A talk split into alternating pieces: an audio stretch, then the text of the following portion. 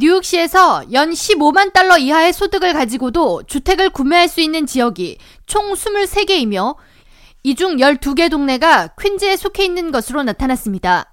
부동산 전문 웹사이트 스트리트 이지가 10일 발표한 주택 소유자가 되기 위해 진입 장벽이 가장 낮은 지역에 대한 조사 보고서에 따르면 퀸즈의 브라이어 우드 지역과 하워드 비치가 가장 저렴한 수입을 가지고도 주택 구매가 가능한 1, 2위로 꼽혔고 이 두 지역은 연소득 10만 달러 미만으로도 주택 구매가 가능한 것으로 조사됐습니다.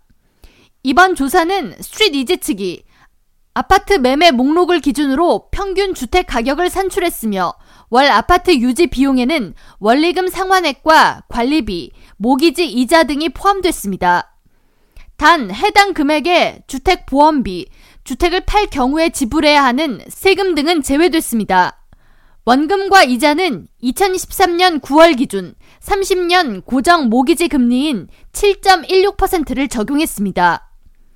퀸즈에서 한인들도 많이 거주하는 큐가든 힐스와 큐가든스, 오클랜드 가든스, 엘름허스트, 베이사이드와 레고파크, 잭슨 하이트, 써니사이드와 포레스트 힐스, 우드사이드 이상 총 12개 지역이 연소득 15만 달러 미만으로도 주택 구매가 가능한 곳으로 이름을 올렸습니다.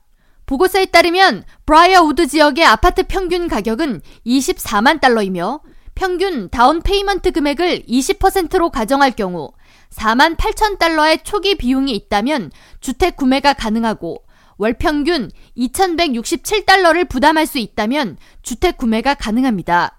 이 지역 아파트 평균 렌트비는 1,900달러이며 연소득 최소 92,850달러로 아파트 구입이 가능한 것으로 나타났습니다.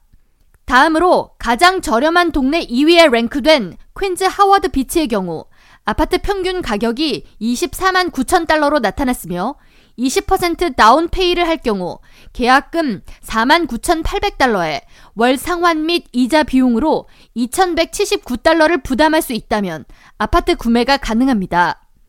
하워드 비치의 아파트 평균 렌트비는 2,400달러인 것으로 조사됐습니다.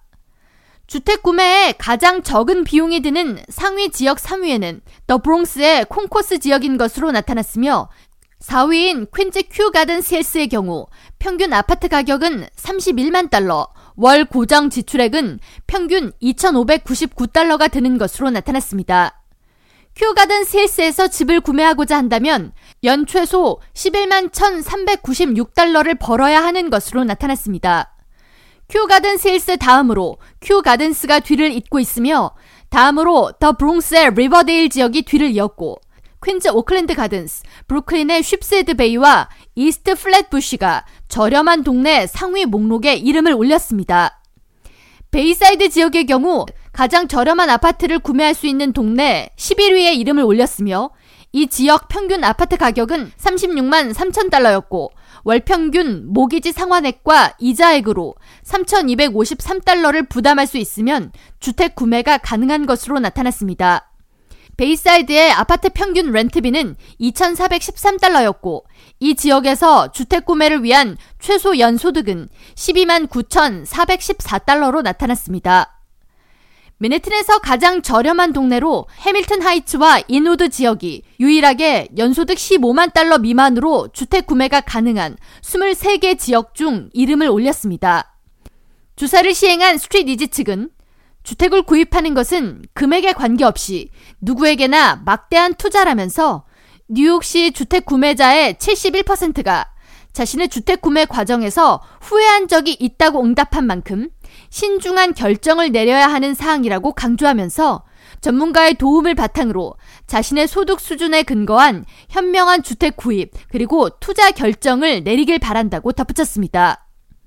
이어 주택 가격의 20% down payment가 다소 부담스럽다고 느껴질 수 있지만 뉴욕주 모기지 기관 소니마는 중산층 이하 가구를 대상으로 첫 주택 구매자에게 3%의 down payment만 요구하는 저금리 프로그램을 운영하고 있으며 뉴욕시의 홈 퍼스트 역시 down payment를 3%만 요구하는 등 혜택을 제공하기 때문에 주택 구매 준비자들은 이러한 정보를 눈여겨볼 필요가 있다고 조언했습니다. K라디오 전영숙입니다.